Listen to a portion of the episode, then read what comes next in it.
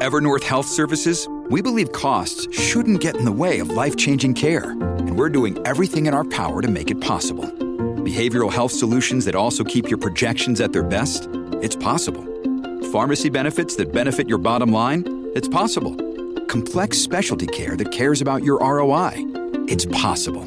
Because we're already doing it. All while saving businesses billions. That's Wonder made possible. Learn more at evernorth.com/wonder. Welcome to the New Books Network.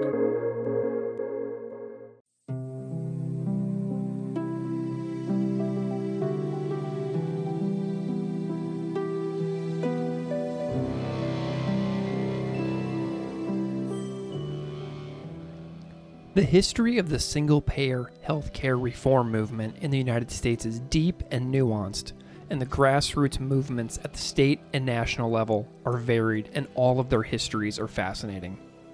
The eras of healthcare reform, from the Clinton through Trump years, are the topic of conversation in this sprawling conversation with Dr. Lindy Hearn, Associate Professor of Sociology at the University of Hawaii. We discuss her years of research and the book Single Payer Healthcare Reform Grassroots Mobilization and the Turn Against Establishment Politics in the Medicare for All movement. This is an absolutely crucial book for anyone interested in the healthcare reform grassroots movements and also the history of the 1990s through the present day. We go through each era of the history of healthcare reform in this country throughout the conversation. And without further delay, please enjoy my conversation with Dr. Lindy Hearn. Dr. Lindy Hearn, thank you for joining me today. Hi, how are you? Excellent. Thank you very much. I am uh, delighted that you're here and I'm excited to talk about your work. And I'm wondering if you can just spend a moment and introduce yourself and what you do to the audience a little bit. Hi, everyone. I am Lindy Hearn. I am an associate professor in sociology and uh, department chair of sociology at the University of Hawaii at Hilo. I study movements for healthcare reform. I've also studied other things like roller derby and responses to natural disasters. We have a lot of those in Hawaii. But yeah, I do a lot. I'm an applied sociologist. You and I are both Mizzou grads. So what's up to Mizzou, University of Missouri, Columbia? MIZU. ZOU, you got to do it. You got to do it. So I would love to know a little bit about your academic story, your trajectory, if you will. I'm wondering if you can tell me a little bit about some of the major stepping stones in your education and career to kind of get you to the point to where you are now. I actually uh, give a talk about this sometimes. It's called From PK to Sociologist. Do you know what a PK is?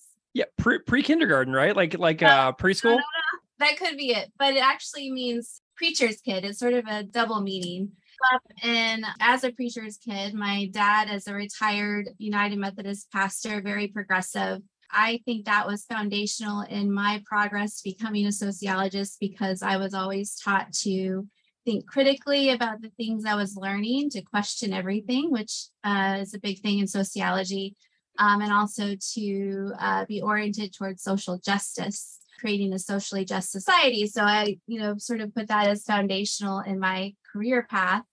Um, it wasn't until I was in grad school that I actually found out that my dad has a degree in sociology.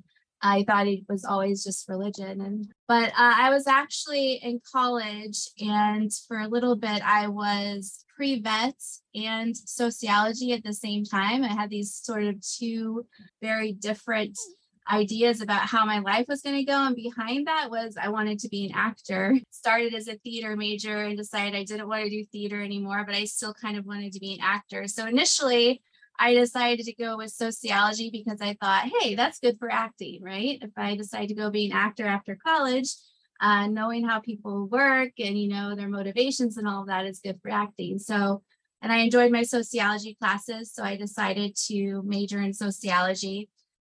And then I think it was my junior year of college, a sociologist uh, named William Julius Wilson came to my uh, school and gave a talk. And he talked about advising President Clinton during the welfare reform debate. And Clinton had not listened to him about what to do about welfare reform, but he had advised him. And that's when I sort of had my eureka moment of, hey, sociology can do things and actually work for social justice. Um, and that's when I decided to go to grad school. In grad school, I found a lot of um, inspiration and autonomy from my professors at Mizzou. I'm still in touch with a lot of them. And finished in 2012. I was a visiting assistant professor at Manchester University in Indiana for a year. And then I got my tenure track position here in Hawaii, and I've been here ever since. And I am so excited to chat with you about your one of your areas of academic research, which is healthcare reform.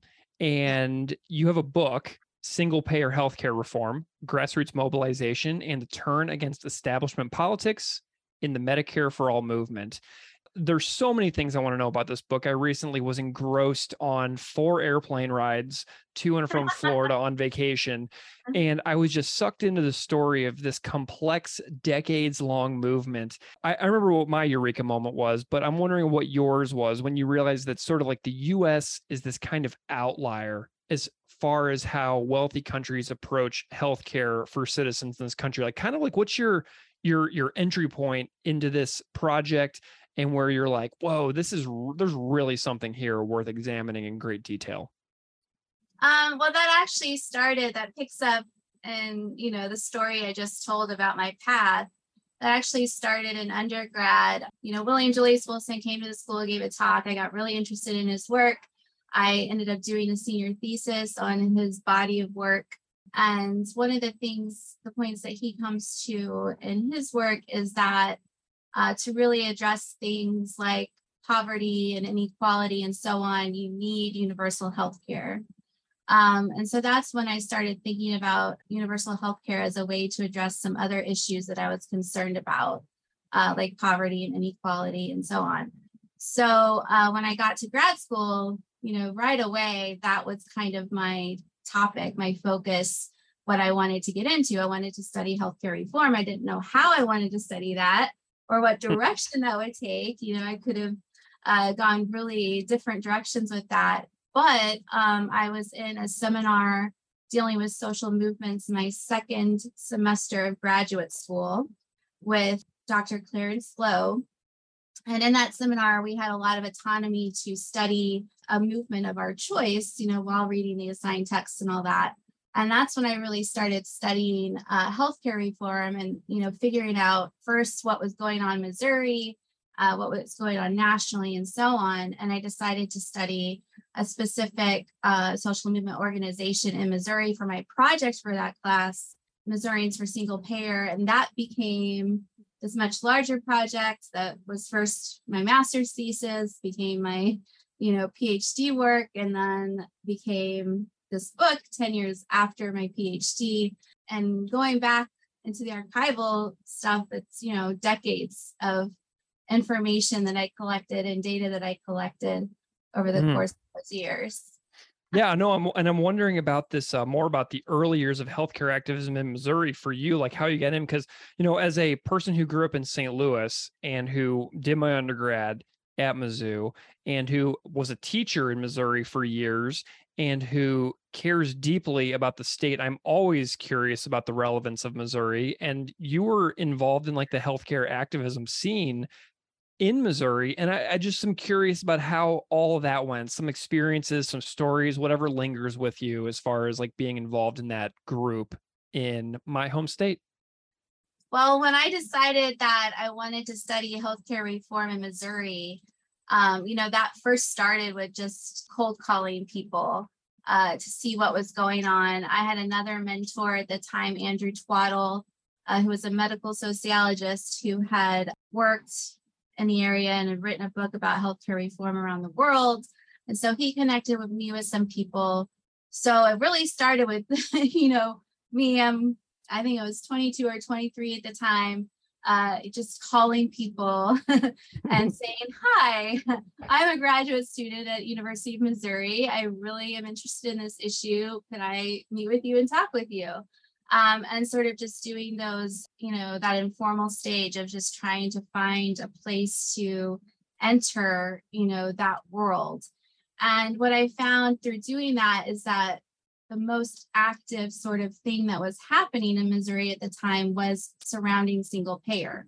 I was already interested in single payer um, as an option for healthcare reform because, based on what I had read, it seemed like something that would be more possible uh, in our context. And then it also was partially maybe because of that, right? Um, it was the most active thing happening in Missouri at the time. So one of the people I cold called uh, was Julia Lamborn. I have a little story at the start of the book about her uh, specifically, and I met her. I remember driving. It was a, I don't know if you remember that big uh, truck stop that's sort of between St. Louis and Columbia. Yeah, Warren Warrenton probably. Yeah, yeah, I think that was it. So we decided to meet there because she was in St. Louis and I was in Columbia. She's very nice on the phone, you know, uh, but I was still really nervous, you know, going to meet this person um, who was the president of this organization I wanted to uh, look at. And I met her there. We had a nice uh, sort of informal conversation. She sort of, you know, kind of accepted me into her world at that point. Initially, though, she did call me her stalker because she wasn't really sure about who I was or why I was there or why, you know. So uh, I thought that was interesting that, uh, you know, I mean, it wasn't like a mean thing. It was just yeah. like, oh, here's Lindy. She's my stalker. She's following me around, you know. And then eventually I became known as an intern. And then, you know, I just progressed through the organization. I actually have a paper about that from stalker to board member you know, as I learned more, as I became more involved, as I contributed more, you know, my position within the organizations uh, changed. You know, that was both rewarding for the activist side of myself and for the researcher side of myself, because as you build rapport and trust and so on, you get access to so much more, you know, of the on the ground things that are happening when social movements, you know, do their work. And I noticed that the book is dedicated to Julia uh-huh. Uh-huh. but also to Marilyn Clement. Who is Marilyn?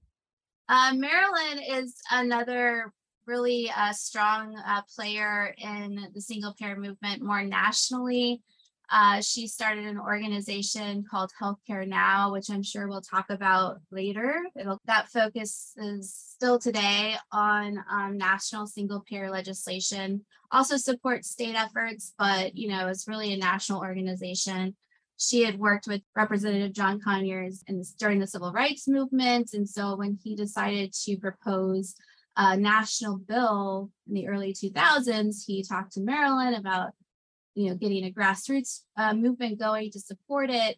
And that's what she did. Uh, unfortunately, neither one of them are with us any longer. But Julia always used to tell me, and I don't want to tear up when I say this, but Julia always used to tell me that she would say, Lindy, I don't know if we'll see healthcare reform, if we'll see single payer in my lifetime, but I sure as hell hope that we see it in yours. And awesome. you know, that's kind of my saying today. I sure as hell hope hope we see it in mine, but also um, those that are younger than me. So yeah, I've got an eight year old. Maybe she'll see it in hers. You know. Yeah. Um, yeah, but it just points to sort of you know the work that activists do and they do it um, in a lot of ways in altruistic ways right they don't know that they'll benefit from it but they want to make the world a better place mm-hmm. yeah it's th- a thankless grind for so many yeah. groups and organizations across the activist spectrum um, yeah. i'm curious about some terms so the term single payer keeps you know getting lobbed around here and this is like a thing where i think a lot of people would be uh, like scared to admit that they don't really know the precise definition of what it is that single payer healthcare is. And I'm mm-hmm. wondering if you can give us the lowdown and the definition and tell us a little bit about that so we can be specific here with the term.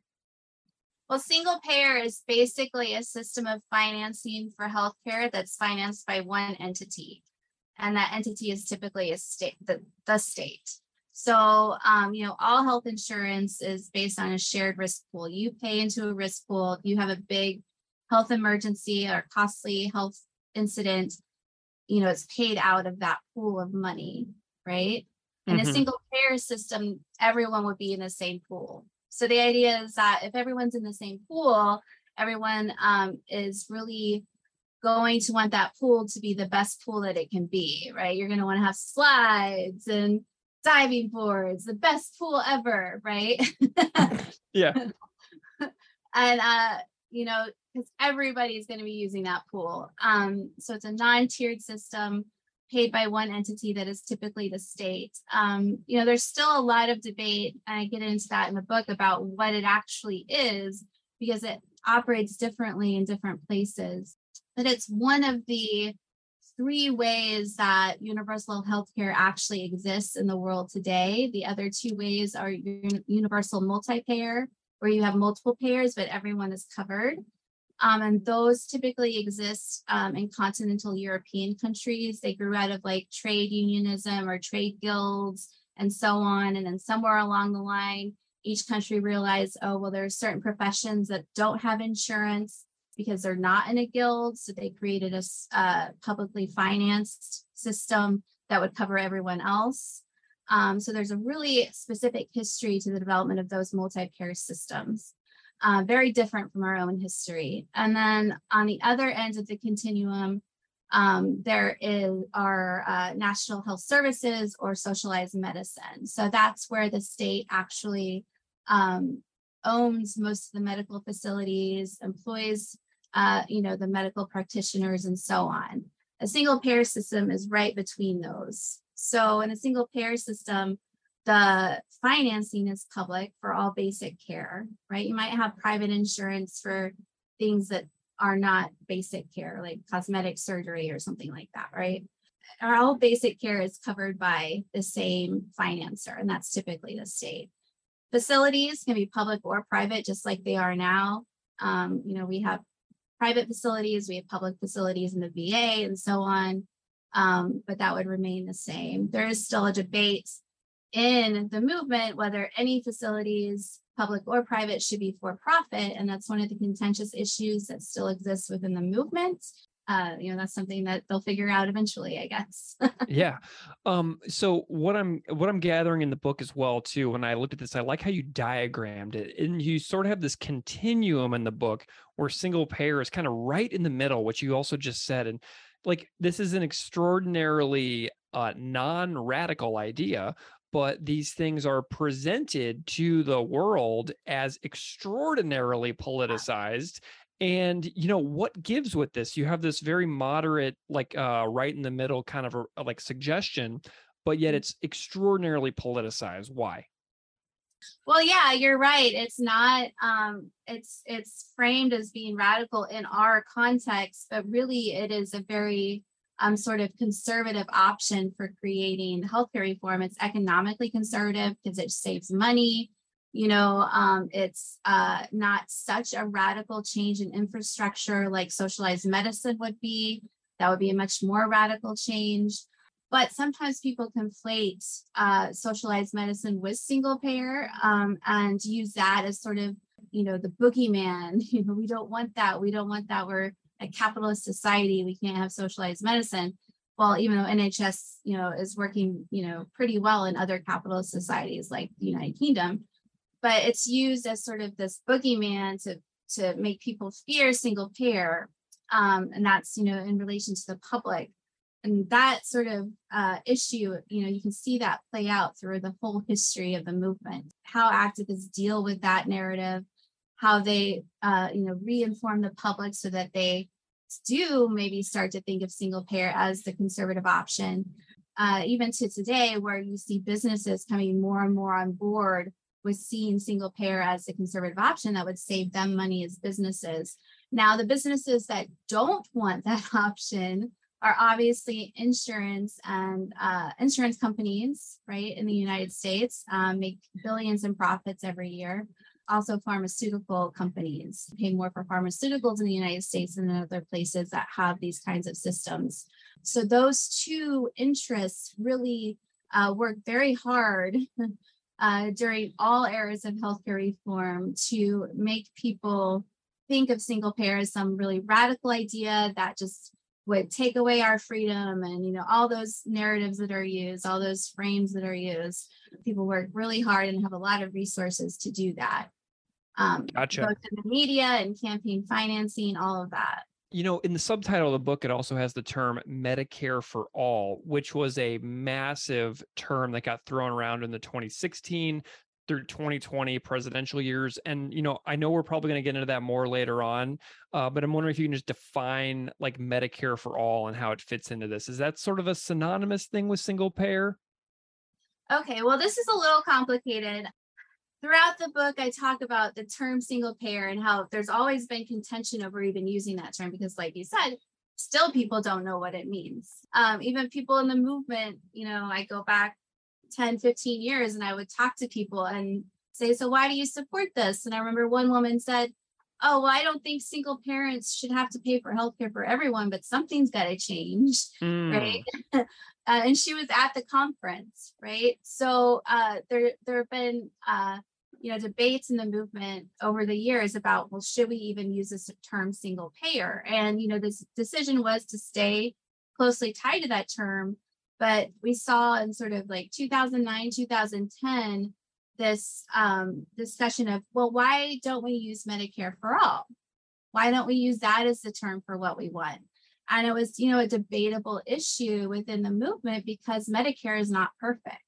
There are flaws in our current Medicare system. So there was a fear about using that as um, you know a way to get people to recognize what single payer is and then connecting it to you know flaws in the system that increase as more privatization comes into that system so what uh, activists like to say now is expanded and improved medicare for all because what um, they're proposing is actually not medicare as we see it now but medicare would that would cover not only everyone, but would cover dental, would cover vision, would have no premiums, deductibles, or copays, be much less complicated than the current Medicare system is with, you know, all the different parts and so on don't really want to get into that. That's fine. Discussion. So they started using the term Medicare for all, but expanded and improved Medicare for all. Now, in the 2016 election, something interesting happened, and I talk about this in sort of the second to last chapter of the book, where all of the Democratic candidates really had to place themselves in relation to Medicare for all, right? It was a huge change. That was the 2020 election cycle where that happened. It started in 2016 with the first campaign of Bernie Sanders. 2020, they're starting to use Medicare for all, and they're using that term to talk about proposals that aren't what single payer proponents would call Medicare for all. So, Medicare for all who want it, right? Where Medicare is created as a public option for people who don't have private insurance, maintaining private insurance, which is something that, you know, single payer supporters, you know, emphatically disagree with. You know, Sanders in the uh, presidential debates during that period, the 2020 period, started really specifying single payer Medicare for all, is what I'm talking about. What ha- often happens within the movement is these terms that they start to use will be co opted and sort of um, used by other uh, uh, you know, politicians, groups, and so on to talk about something that's not what they're talking about. Like universal health care became a sort of sponge like term for anything that expanded healthcare, but would not be truly universal. The complicated nature of how that can get so confusing to citizens as well is wild. If you're watching a presidential debate as a well meaning citizen who wishes to be informed about the issues moving forward in the country. And people are bandying about like a variety of terms like the public option, Medicare for all, single payer. It just becomes this amorphous blob where there's not clarity and specificity because that's not how our political system works. It's sound bites and winning. So, um, you know, that's just an observation that I have. Something that is really interesting about the US to me, and I use the term interesting in sort of a tragic way here, so bear with me, uh, is the way that the burden for healthcare is on businesses in a lot of the ways to provide healthcare to their employees. Like I've I've had friends own businesses like bike shops, you know what I mean? And they're like, yeah, providing healthcare to employees is super difficult. And I've seen firsthand what that can do. And I wonder if you can just like reflect a little bit on the challenges of running a business or company in the US and wanting to do right by your employees and what that looks like for businesses in the country. Going back to Julia, who I was talking about before, um, as a little sort of way to get into this topic. Um, she actually became involved in the movement because she was a small business owner. Mm. So her first entry into the movement was um, based on this issue that they were having. They owned an oil recycling company in St. Louis, Missouri. Uh, she and her husband. They really had a commitment to providing, you know, this is the early 1990s. They had a real commitment to providing health insurance for their employees. Uh, but every year, you know, their costs for the insurance would go up and the benefits would go down and it would cut into their bottom line. And when you're a small business, you know, you don't have that much wiggle room as far as, you know, being in the red or being in the black. I think those are the business terms. Yeah. um, and, you know, so changes in how much you're paying for healthcare um, can really impact your bottom line and whether or not you're able to stay in business. And more and more so, that is affecting larger businesses as well. And uh, larger businesses are also starting to rethink, um, you know, well, maybe something else would be better. Now, if you're large enough, maybe you're self insured and, you know, that's different. But for small businesses, it does become a real burden as far as, um, you know, paying uh, the premiums and healthcare costs for your employees. And then they might have that insurance and get sick and not be able to work um, and you're still paying for the insurance. And then they go bankrupt too because they have a 20% copay that they can't afford right? That that copay keeps going up and going up and going up and so on. Um, so it does become a, a huge issue for businesses uh, to be able to stay in business in the united states and also to be competitive on the global market where you know businesses in other countries don't have to worry about those things as much.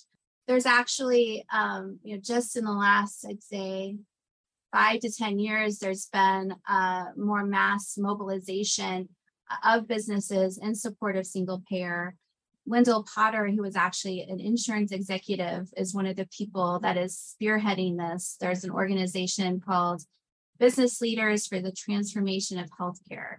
Uh, it used to be called Business for Medicare for All. Um, I'm not sure exactly why they changed the name, but they're still pretty emphatically um, pro Medicare for All on their website, and there are you know many businesses listed on the website as supporting. They've created some documentaries. One is called Fix It, that is about the business case for single payer. So if anyone you know wants something maybe more interesting to get into to learn about uh, that that's a really good documentary it's free online I mean, seriously, like I think all the time, and you know, you may have seen me like write about this on social media or something at one point, but I'm like, how many people don't go into business with a really good idea because they know that like eh, providing healthcare to employees is going to be like a, a massively steep climb. Or how many like married couples who are unhappy in the world stay married because of healthcare and things like that? And i'm just like there's so much like stifled creativity and stifled business in the country because of this massive like roadblock of healthcare, which is irrelevant to so many business operations.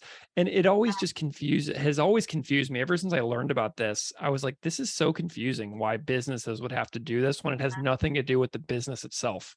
Yeah, and it can create this situation for employees as well called uh, job lock, where um, you know you have insurance through your current employment. Maybe your employment isn't good. Maybe you're not satisfied there, but you're afraid to to leave and find um, other employment because your insurance there uh, won't transfer to your next place. You know, we kind of dealt with the issue of pre-existing conditions more so with the ACA and so on. But it used to be that if you had a pre-existing condition and you changed insurance, they could deny coverage for that condition. Um, and they still will if they can figure out how, um, if they can get around uh, new rules and so on.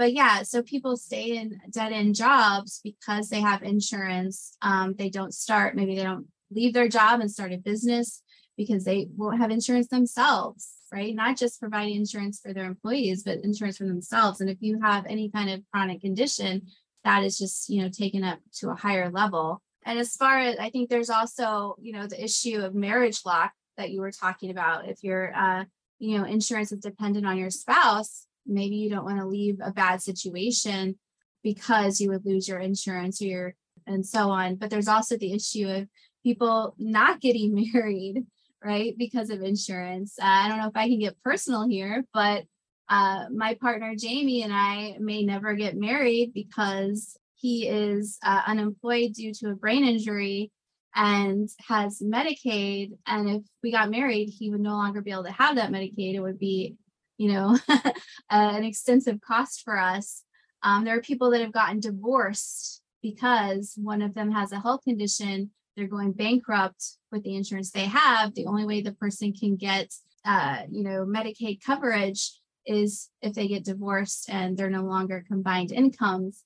Um, you know, it'll be interesting to see how often that has happened. I don't think that data exists yet, but it definitely does happen. So uh, there are a multitude of issues that arise because of this situation. The ripple effect of how much this could transform people's lives in this country is is just monumental. Something that I'm really that I really love about your book is the focus on grassroots mobilization because this is an issue that's so big that it can make all of us feel completely powerless, right? I struggle with this a lot. I'm like, what I can't fix anything. I'm one guy. Like the older I get, like the more I learn about the world, I'm like, wow, the things are so catastrophically broken. How can I do anything to do it, be involved in any of this? And you have this excellent typology in the book of activist organizations at the grassroots level participatory democratic organizations, centralized organizations, and professional organizations. And I'm wondering if you can talk to me a little bit about these grassroots organizations that you talk about in the book. Well, participatory democratic organizations is sort of where most truly grassroots organizations start because you know usually they start pretty small and build up um, some grassroots organizations start with a lot of funding and so on, so they don't start at that level. But then the argument can be made where, well, did it really grow from the grassroots, or is it astroturf or whatever? Uh, which is astroturf is a term used for organizations that claim to be grassroots but are really funded from the top. Participatory democratic organizations uh, this is all related to how decisions are made. Um, so, those organizations, everyone that's involved is going to have a voice in the decision making process. And ideally, that happens through consensus. You know, if you're making a decision based on consensus, um, that's a lot easier to do with 10 people than even 20 or 30 or 100 or 1,000, right? Almost impossible one really interesting movement that tried to make that possible because um, that was sort of the ends they were also trying to achieve was the Occupy Wall Street movement. Uh, they really were oriented towards participatory decision making because that was the end they were wanting to achieve. So they became they came up with different ways to do that with massive groups of people. I don't know if you witnessed any of that or you know mm-hmm. saw any of that with the you know people microphones where you know the person that was speaking would say something and then it would go out everybody repeating it until the people at the edge could hear you know all of those different ways um, to make sure everyone was hearing and everyone was playing a role in the decision making process. But most organizations as they grow you know decision making becomes much more difficult uh, to do in a consensus style way so some form of hierarchy develops. And so the next sort of stage is for an organization to become centralized. So that's where the hierarchy is developing. That's where you might see the development of a board of directors for the organization, an executive with either a chair or a president of the organization. Those higher up on the hierarchy are sort of doing the more daily decision making for the organizations, whereas the membership, the mass membership, might uh, vote on things, right, that are coming down from, um, you know, above and they might be able to propose things and so on, but they're not necessarily there in a consensus way making decisions for the organization. But that type of organization is still volunteer based. That's a key distinction between that type and the next type, uh, which is professional or organizations or professionalized organizations. And that's um, when an organization actually has a paid staff that does the everyday sort of decision making for the organization. You still have some kind of elected um, board or executive. You still have membership, uh, but you have a paid staff that does the everyday organizing for the organization. You know, and as organizations become bigger and more well funded, they're more likely to become professionalized. I mean, it takes funding to pay a staff, right?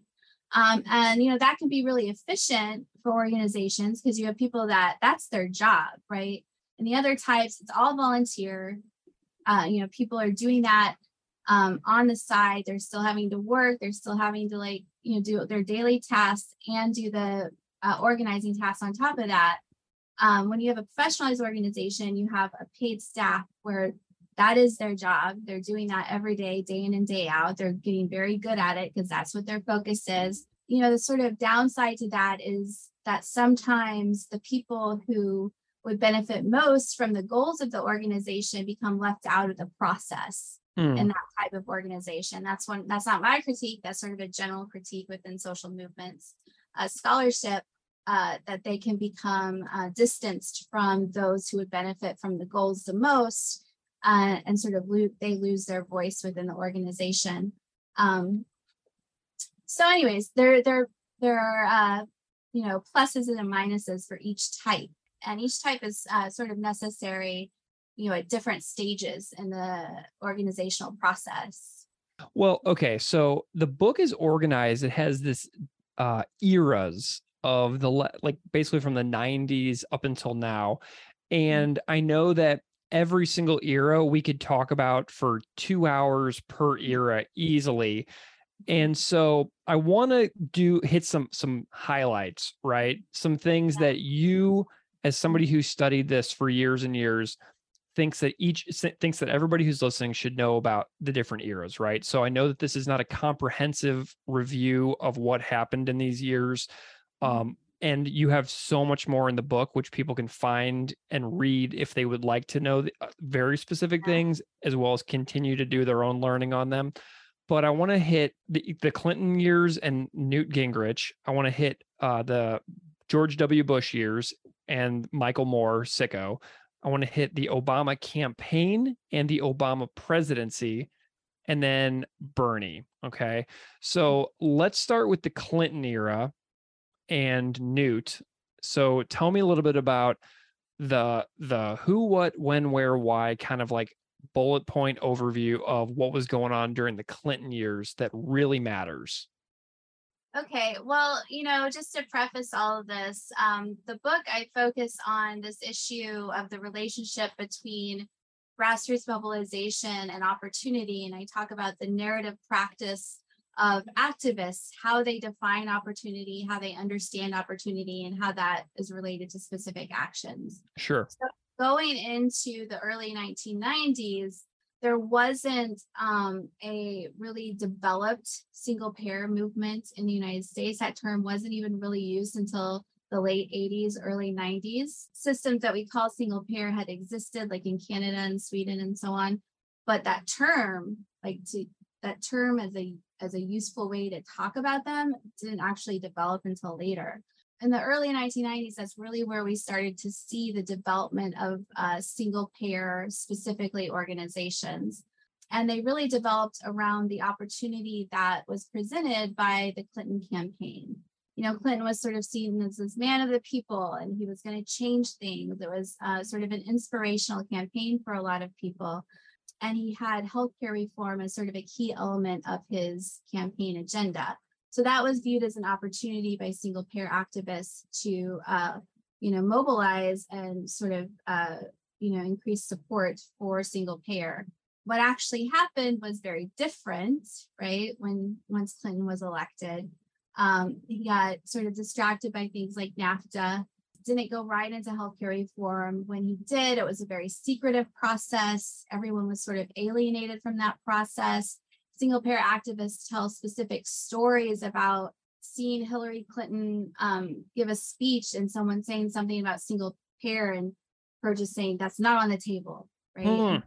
Alienated by that, you know, by not having a voice in the process. But really, a lot of people didn't have a voice in the process. It was a very secretive process Um, while that secretive process was going on, um, uh, Senator Wellstone, Representative McDermott, and Conyers, they already had a single payer bill uh, in both the Senate and the House called American Health Security. And it actually had, I think, around 90 co sponsors already, had more co sponsors than any other bill. So that was sort of a really important mobilizing place and opportunity for single payer activists at the time as well. Now, when the Clinton uh, proposal came out, it was not anywhere close to single payer. It's what was called managed competition, which is um, a sort of complicated thing to get your head around. And, you know, it was like 2,000 pages, complicated. Uh, people couldn't really understand it. They started trying to get public support for it after it was done right? So came out of this sort of alienating process and then tried to develop public support for it.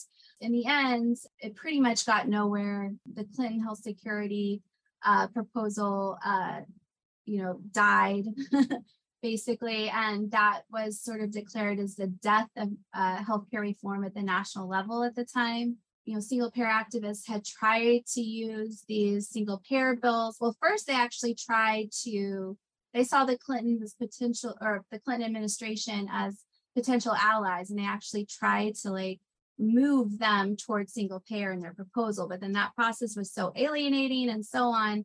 Um, they started focusing on these specifically single payer bill, uh, the American Health Security Act, and trying to mobilize support for that. And then when death occurred at the national level, they started focusing more on state level possibilities the primary one being in California at the time, uh, Proposition 186. Then, um, you know, the midterm election happens, and uh, all of a sudden there's this Republican controlled um, legislature, and this narrative of the contract with America.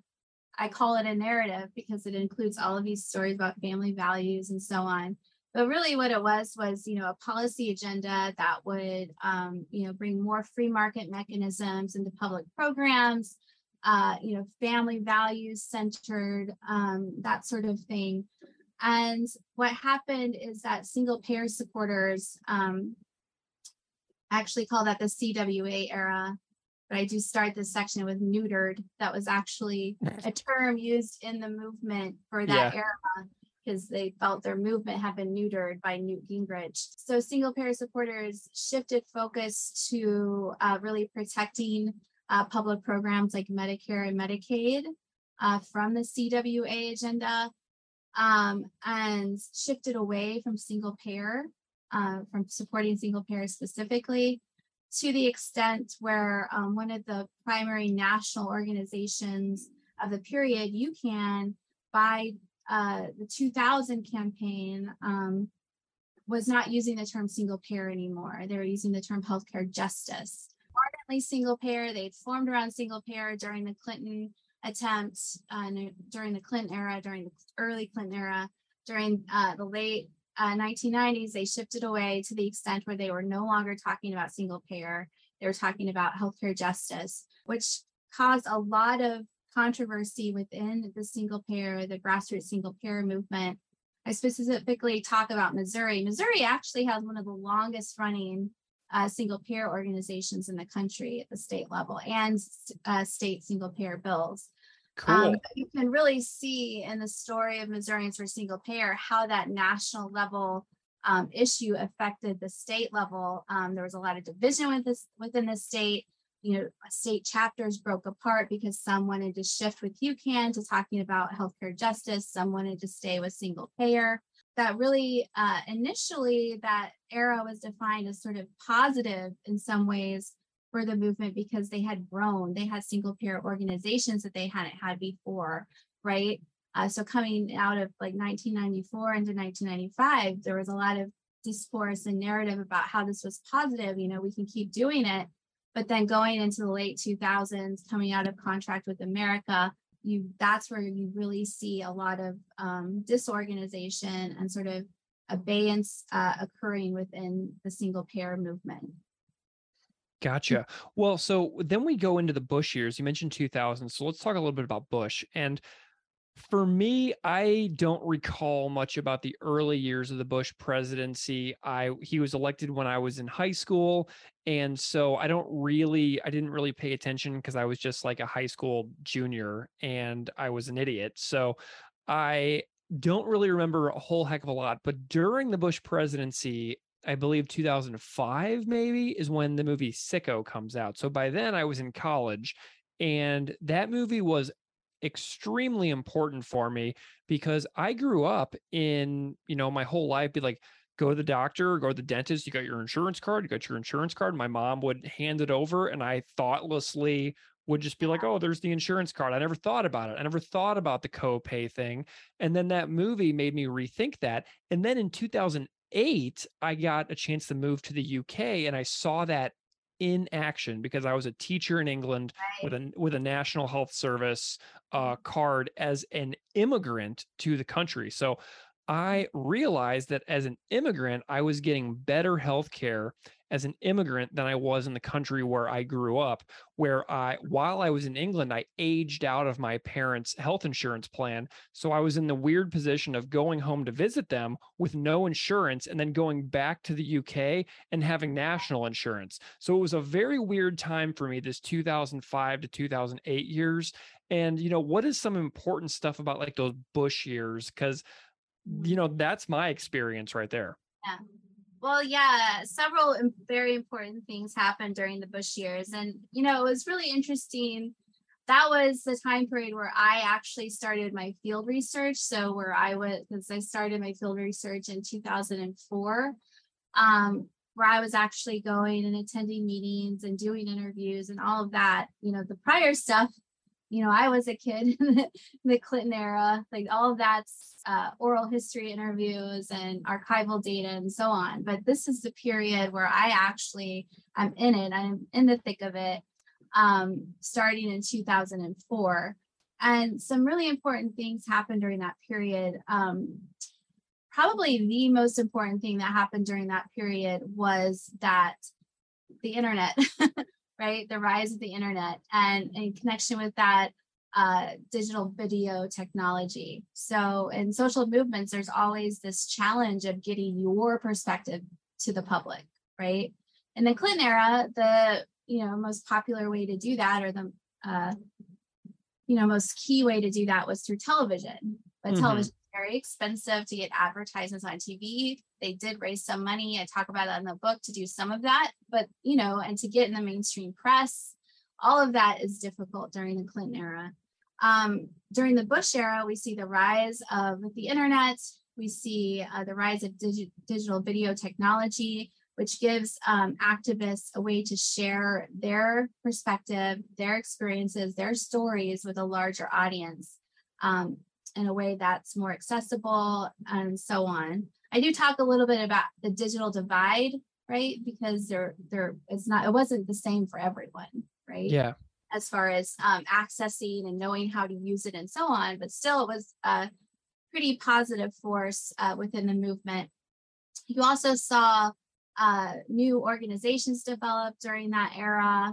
Uh, one of those I mentioned before is Healthcare Now, um, that's the organization I've been uh, really involved with. Um, as I said, it formed around support of HR 676, the Conyers bill at the time, um, has become a national force uh, for grassroots organizing for a single payer, is still that today. Uh, other organizations formed that I talk about in the book that really um, created this you know network of organizations supporting single payer in a context where single payer was not going to happen, right? Single payer was not going to happen in the Bush context. Yeah. Uh, it was not going to happen in the war in on terror context, but it was not going to happen, you know, all of these things that were going on at the time. Uh, but single payer activists found a way to use those things and sort of formulate those things into narratives that gave them hope that in the future it could be possible, right? Mm-hmm. How can we use this to mobilize others to increase support for this thing? Um, and one of those places where that happened was around Sicko. So uh, Sicko actually came out in 2007. You said 2005, oh, but it's I thought it was earlier. Yeah, it's interesting that you said 2005 because it actually became part of the narrative practice of the movement around 2005, 2006. Oh, Michael Moore is going to do this movie about healthcare and it's going to be, you know, we don't know what it's going to be yet, but it's going to be something and it's going to be some news, right? Um, so, you know, a year, two years before the film even comes out, um, I saw, you know, single payer activists talking about how it could be a useful place to mobilize and increase public support uh, for single payer. The film itself does not talk about single payer, right? Or single payer in the United States. It talks about other systems around the world, but does not argue for what should happen in the United States. Um, Michael Moore later came out and said, you know, supportive things, but um, and he actually provided DVD copies of Sicko to any grassroots organizer in the movement that wanted it to have house parties and so on to show it. So that was pretty cool. But um, so Sicko became this thing around which uh, you know organization was happening. It became a, an opportunity, what I call cultural opportunity. Um, uh, during that period, once it came out, uh, single payer uh, activists, you know, they would host premiere events. They would, uh, when it came out on DVD, host house parties. So it became something to organize around. But perhaps even more important was the what I call cultural agents that came out of that.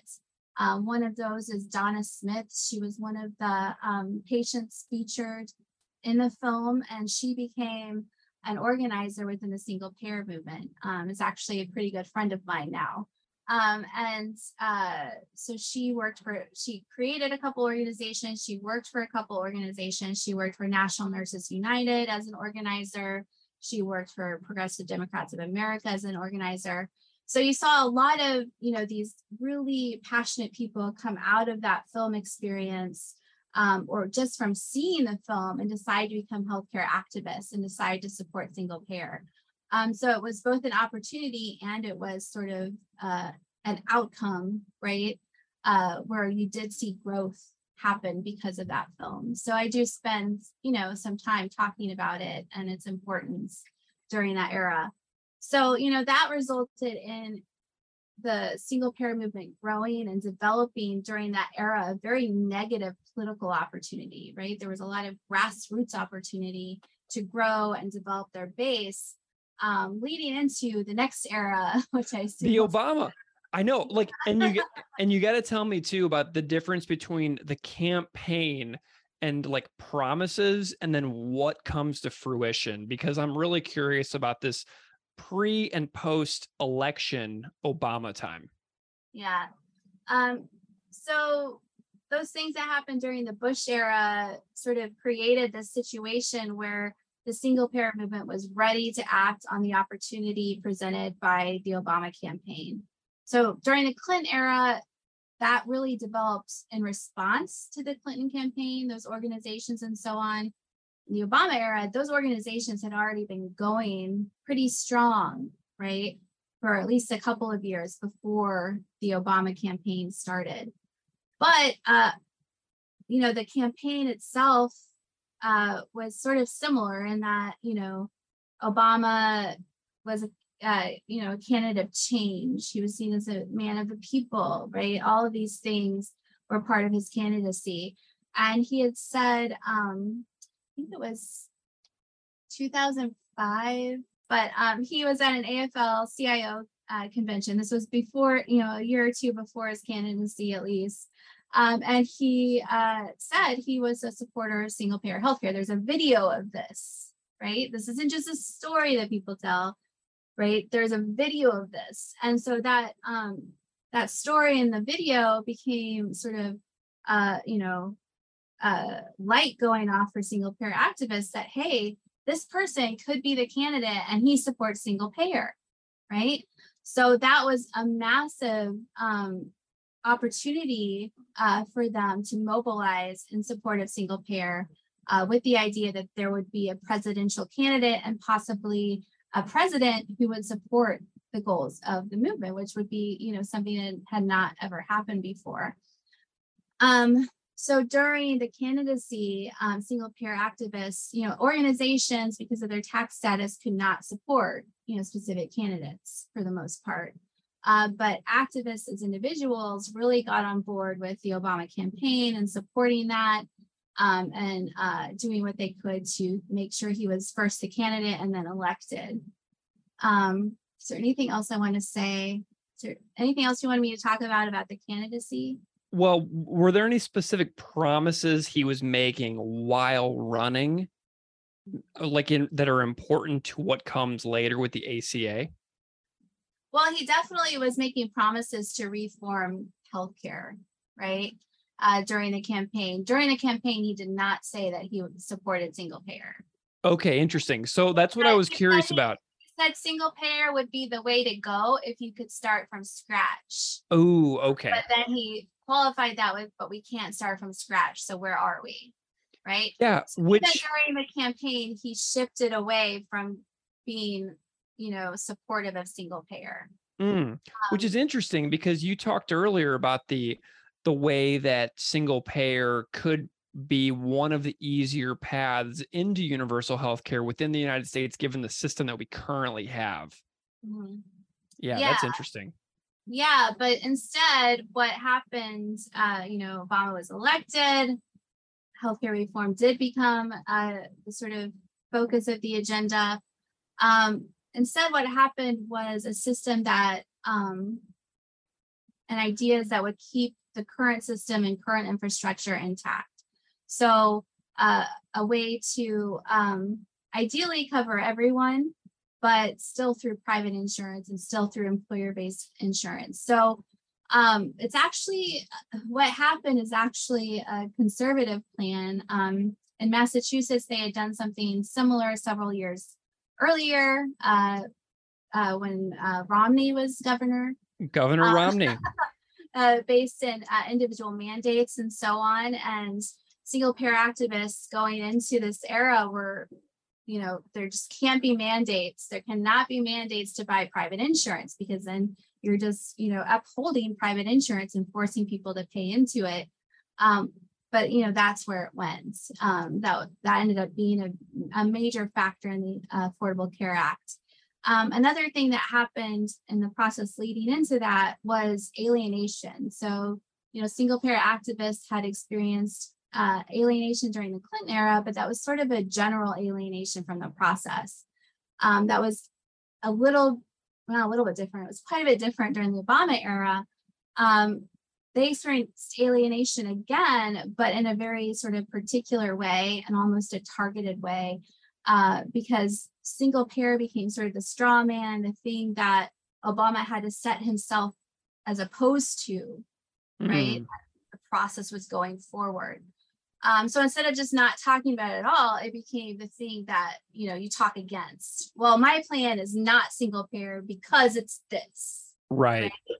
Um, and you had these things that were going on, summits where single payer uh, politicians were not invited until like, you know, there were lots of phone calls made by activists and maybe one or two would be invited. Um, healthcare hearings uh, led by Max Baucus, um, where, you know, insurance companies, pharmaceutical companies are invited to talk and have a seat at the table, but people supporting uh, single payer or um, other forms uh, like single payer were not invited. So you saw this sort of um, particular alienation within the single payer movement during that period. And what that resulted in is like more uh, radical and sort of performance based tactics developing where they really, you know, in the Clinton era, they thought, okay, we can still be allies of these people, right? We can still get them to move our way. It was interesting during the Obama era, uh, you know, the enemy, I talk a lot about defining the enemy in the narrative. Um, you know, in the Clinton era, it, it still remains, okay, insurance and pharmaceutical companies. Uh, that's the enemy of single payer, right? And the Obama era, it became this idea of politics as usual um, as the enemy of single payer. And that included Democrats, right? Yep. Democrats that were part of this process of politics as usual that, you know, really um, gave corporate interests more of a voice in the process than grassroots interests and public interests and so on. And so um, that definition of the enemy uh, sort of had uh, lasting effects within the movement. And I think it's tied to um, you know, one of the interesting things that came out of the data for me, you know, I'm in it, I'm in it, I'm in it, I'm seeing things happening. But then, you know, when you finally write the book, you go back and you're like, and, you know, things have happened after that. And you're like, oh, wow, this is tied to what we're seeing now with anti establishment politics and even the rise of Trump, right? People getting so frustrated with the way that politics is working uh, during the Obama era, where there was this massive hope for change and that you know people would have voices that didn't have voices before and then that not happening um that really uh is related to you know everything that came after. Yeah. I mean you think about 2016 to now right? So we have the candidacy of bernie sanders who was extraordinarily outspoken on this issue, but he doesn't become the nominee. And then you have Trump on his side saying in those video interviews, we're going to cover everybody. We're going to cover everybody. So Trump is essentially promising health care for all, right? And that, so that doesn't happen. And then we have Biden now, where I, I can't really tell if much is happening in the way of healthcare reform, a whole heck of a lot. Like um, I admittedly don't know a whole heck of a lot at the moment about that, but this Bernie Trump Biden era that we've had the last like six years has been just very confusing for me. And I'm well, wondering if you uh, get tell me a little bit about like the last like five, six years. Well, the Bernie stuff is really interesting. Um, you know, a lot of the public narrative about healthcare reform and you know mass media even in a lot of scholarship is like, oh, well, the Bernie campaign, it made the single payer move or it made Medicare for all, right? It, you know, that's what it is. And I think that's really a problematic way to think about social movements, but it seems to be something that happens a lot where you have this candidate or this era where things come to the forefront and people think that it's because of that person or that mm. era, right? Um, and not recognizing all of the really, really, really hard work and long term work that's gone on on the ground to lead to that era. Yeah. And I think the Bernie campaign in 2016 is a really good place to really be able to make that case because um, so Obama era, they start critiquing politics as usual. We've got to change the political system, right? We've got to change the way politics work in order to get our goals achieved. It's no longer working within on the inside. It's no longer just, okay, we got to get these people, these politicians to, to support our bill. It's we've got to change the political system. We've got to change the way politics works. And part of that was a Run Bernie Run campaign um, that was started in about 2014. Um, I started seeing sort of like uh, you know, predecessors to this in 2013, but it really kind of started in 2014 and then, you know, took off in 2015. But uh, the idea was to have a campaign to get Bernie Sanders to run for president, uh, to put single payer and Medicare for all on the national radar, right? To open the window to that discussion. So there was a really concerted concerted effort by several organizations to get Bernie to run for president. So it wasn't like, oh, he ran for president and then single payer of the movement took off. The movement actually pushed him to run for president mm. so that that would happen. You see the difference? Yeah, that's amazing. Yeah. So that was a strategy that they were um, focusing on to change politics as usual and it kind of worked. Not in the way they wanted, but it kind of worked, right? Bernie did yeah. run for the presidency. Um, he did get single payer on the national stage, right, in ways that it hadn't been before. Um, but instead of Bernie, and that first that first campaign wasn't like no, I think going into it, nobody really thought Bernie could get elected, even in a single payer movement. Even people in the Run Bernie run campaign or didn't think it was likely. He had very little name recognition. He hadn't even played a central role in the narrative of the single payer movement until relatively recently. I don't know if you got that thread in the book. Yeah. He comes up every once in a while, but it's other people like Conyers and so on that are really key politicians. Bernie didn't really come become a key central figure in the narrative until later. Um, So that first campaign was really not about him winning so much as getting uh, single payer into the national uh, discourse and also pushing Democrats left, right? Pushing Democrats to the left because um, they've been shifting right for so long. Yeah. Uh, instead, what happens is we got Trump, right? Yeah. Um, so that's another thing, another place where you think, okay, Trump is elected. Um, he's saying he's going to repeal the ACA while at the same time saying everyone's going to have health care. like how he never says how. Right. Uh, he's not going to support single payer. Um, you know, it's very negative political context, right? Negative political opportunity to get single payer um, enacted. But just like when uh, Bush was reelected um, in 2004, wait, was it 2004? Yeah. Um, you know, I talk about in the book how there was all this like new interest in the movement. Just like that, when Trump was elected, there was mass mobilization and resistance to Trump and his policies uh, at the grassroots level. And that actually became really significant grassroots opportunity for activists to mobilize. So when activists are uh, from, you know, that maybe aren't in the single payer movement are mobilizing to protect the ACA, activists use that as a way to mobilize for single payer, while at the same time, you know, there was a lot of debate within the movement. Should we protect the ACA? Should we not? Should we ignore it? Should we let it go? Should we work against it? Um, but for all of those all of those perspectives, it was an opportunity to mobilize and to actually build support for single payer. And so you actually see during the Trump era, uh, more uh, participation, more focus on single payer in the media and so on, um, more participation in grassroots, uh, more economic uh, support of single payer organizations. Um, so it actually became an opportunity for single payer activists. Now, I don't know if you wanted me to talk about specifically what Trump did or did not do.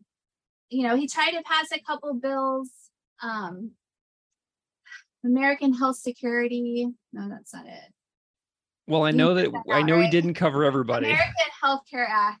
Okay, so there's all all these build up so many names. Okay, uh, so the first thing was the American Healthcare Act, um, which would have kept some of the things in the ACA, like the pre-existing condition stuff, uh, but would have gotten rid of the individual mandate, would have gotten rid of um, increased federal funding for Medicaid, like all, you know, would have resulted in a lot of people losing their health insurance. It didn't pass.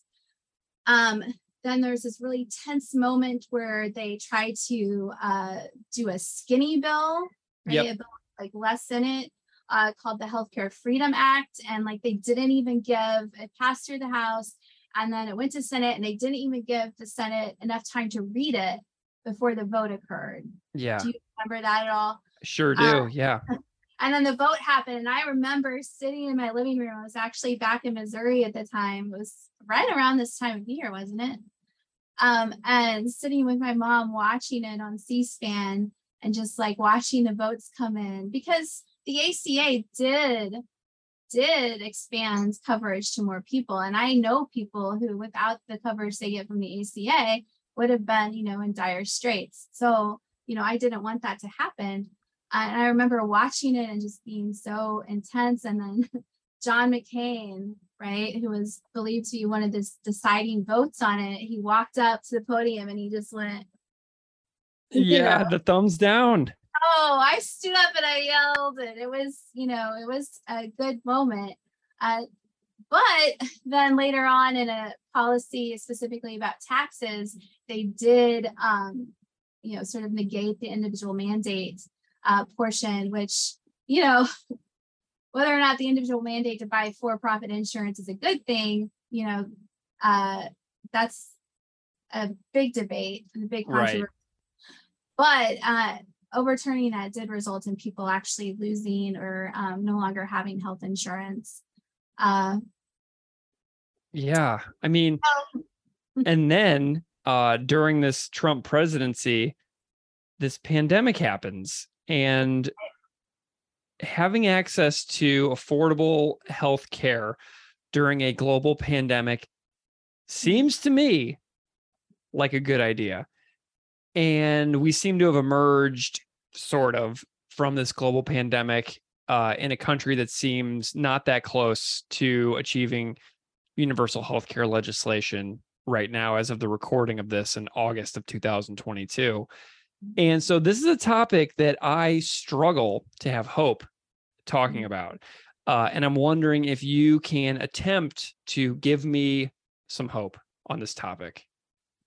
Okay. Well, um, I'm actually working on a paper about, I presented a couple times about, you know, single payer during the COVID era. And there actually has been um, uh, some increase in support and increase in participation within the movement. And the last chapter, or second to last chapter in the book, I talk about success um, and what success means within a social movement.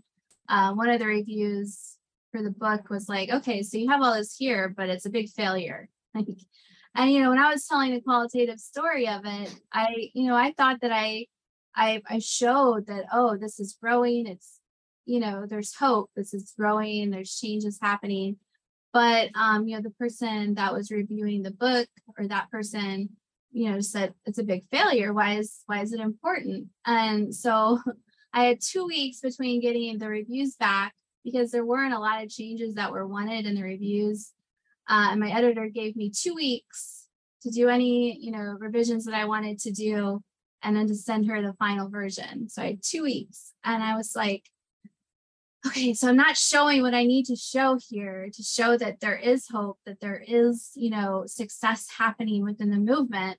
So I wrote that I uh, that entire chapter where I get into the more quantitative aspects of success.